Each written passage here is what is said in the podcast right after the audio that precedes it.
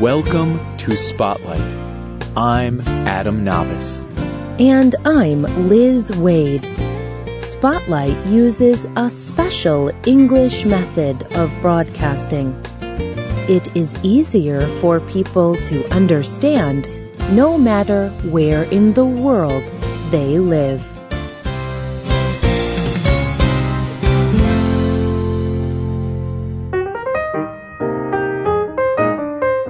Jenny wanted to lose weight.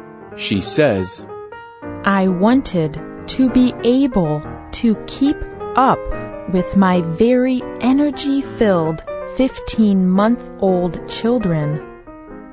I wanted to be able to take them on walks. One summer, I did not take them outside because I could not stand the heat. I was very sad. I was wearing clothes designed to hide my body. But then I started writing everything I ate using a food record. Every day I wrote what I was thinking and feeling. These records have been very helpful. I have lost 10 pounds. Have you ever felt like making a change in your life? Today's spotlight is on ways to change our future behavior just by writing down what we do. Everyone does things that they know are bad for them. Some people smoke cigarettes. Other people eat too much unhealthy food. Still others spend too much time watching television or playing computer games. You may have something in your life that you wish were different. We seem out of control because there is a part of our brain that still thinks like a child. This part of our brain wants to feel good right now. It does not care about what may happen in the future.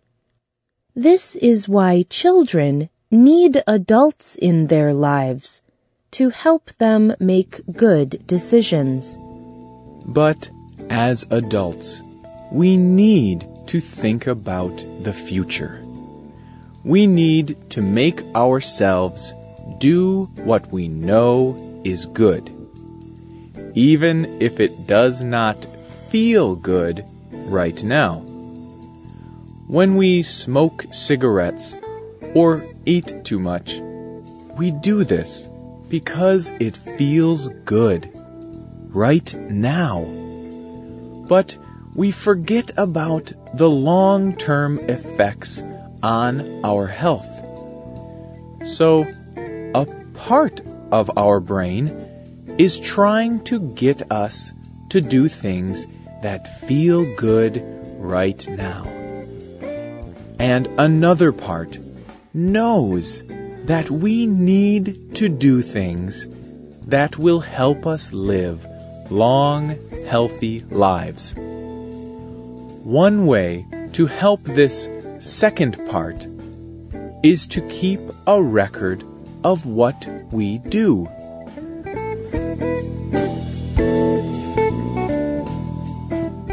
Our brain knows which things are bad for us. But it tells us we can permit ourselves one more serving of food or one more cigarette. Then one more. Then one more. In this way, we underestimate what we have actually done. We do this because food tastes good. Smoking helps us relax, and our brain wants more and wants it now. Writing down what we do removes the estimation from our brain. Jenny has learned this from trying to lose weight. She says, Write down everything you eat. You will be amazed at how quickly the little things add up. Even when I was eating healthy foods, I was eating way too much. I also had too much fat in my diet. Writing it down helped me keep an honest record of what I was eating.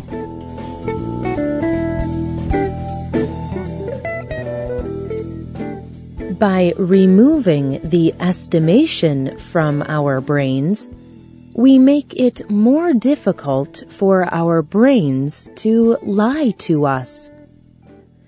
But there is still one question.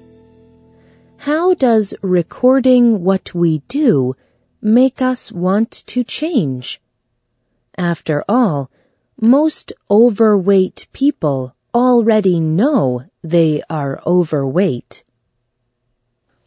One reason is because writing down what you do creates a way to measure yourself. Imagine you want to watch less television. But what does less mean? After recording yourself, you discover you watch 20 hours each week. Now you have a goal you can measure. For example, you want to watch five hours less each week. This is easy to understand and measure. You can just look at your record.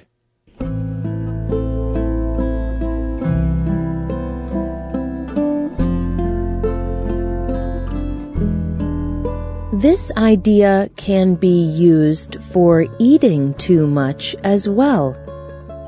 Saying you want to eat less is easy, but it is not very helpful. Once you know how much you are really eating, you can make a plan. You can say, I want to eat 600 less calories each day.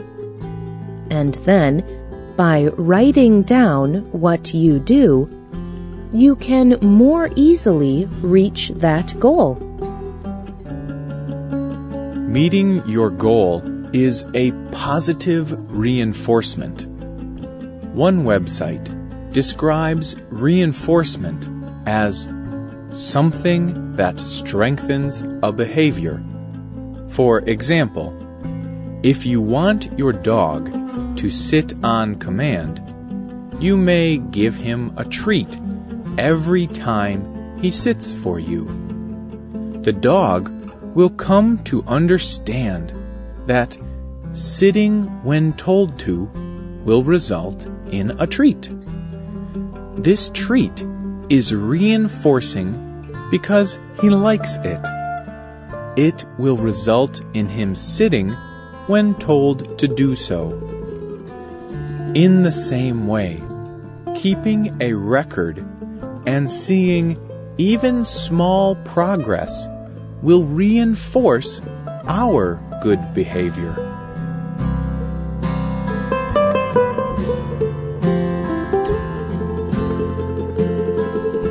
Sometimes people will change their behavior because they simply do not want to write down what they did.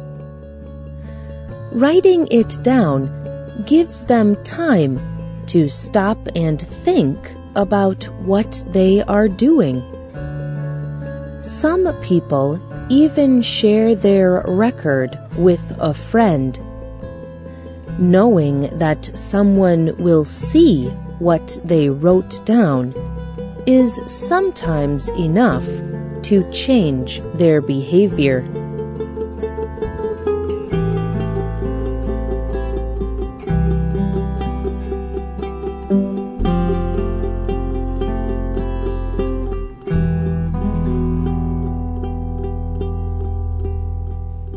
Writing down what you do is not the only method for changing behavior.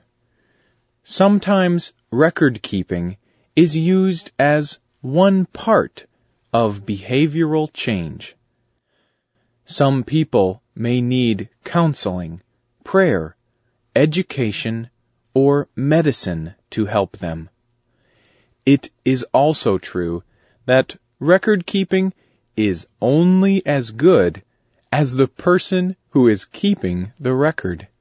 People can still lie to themselves. They can fail to record everything they do. This will not help them make any real change.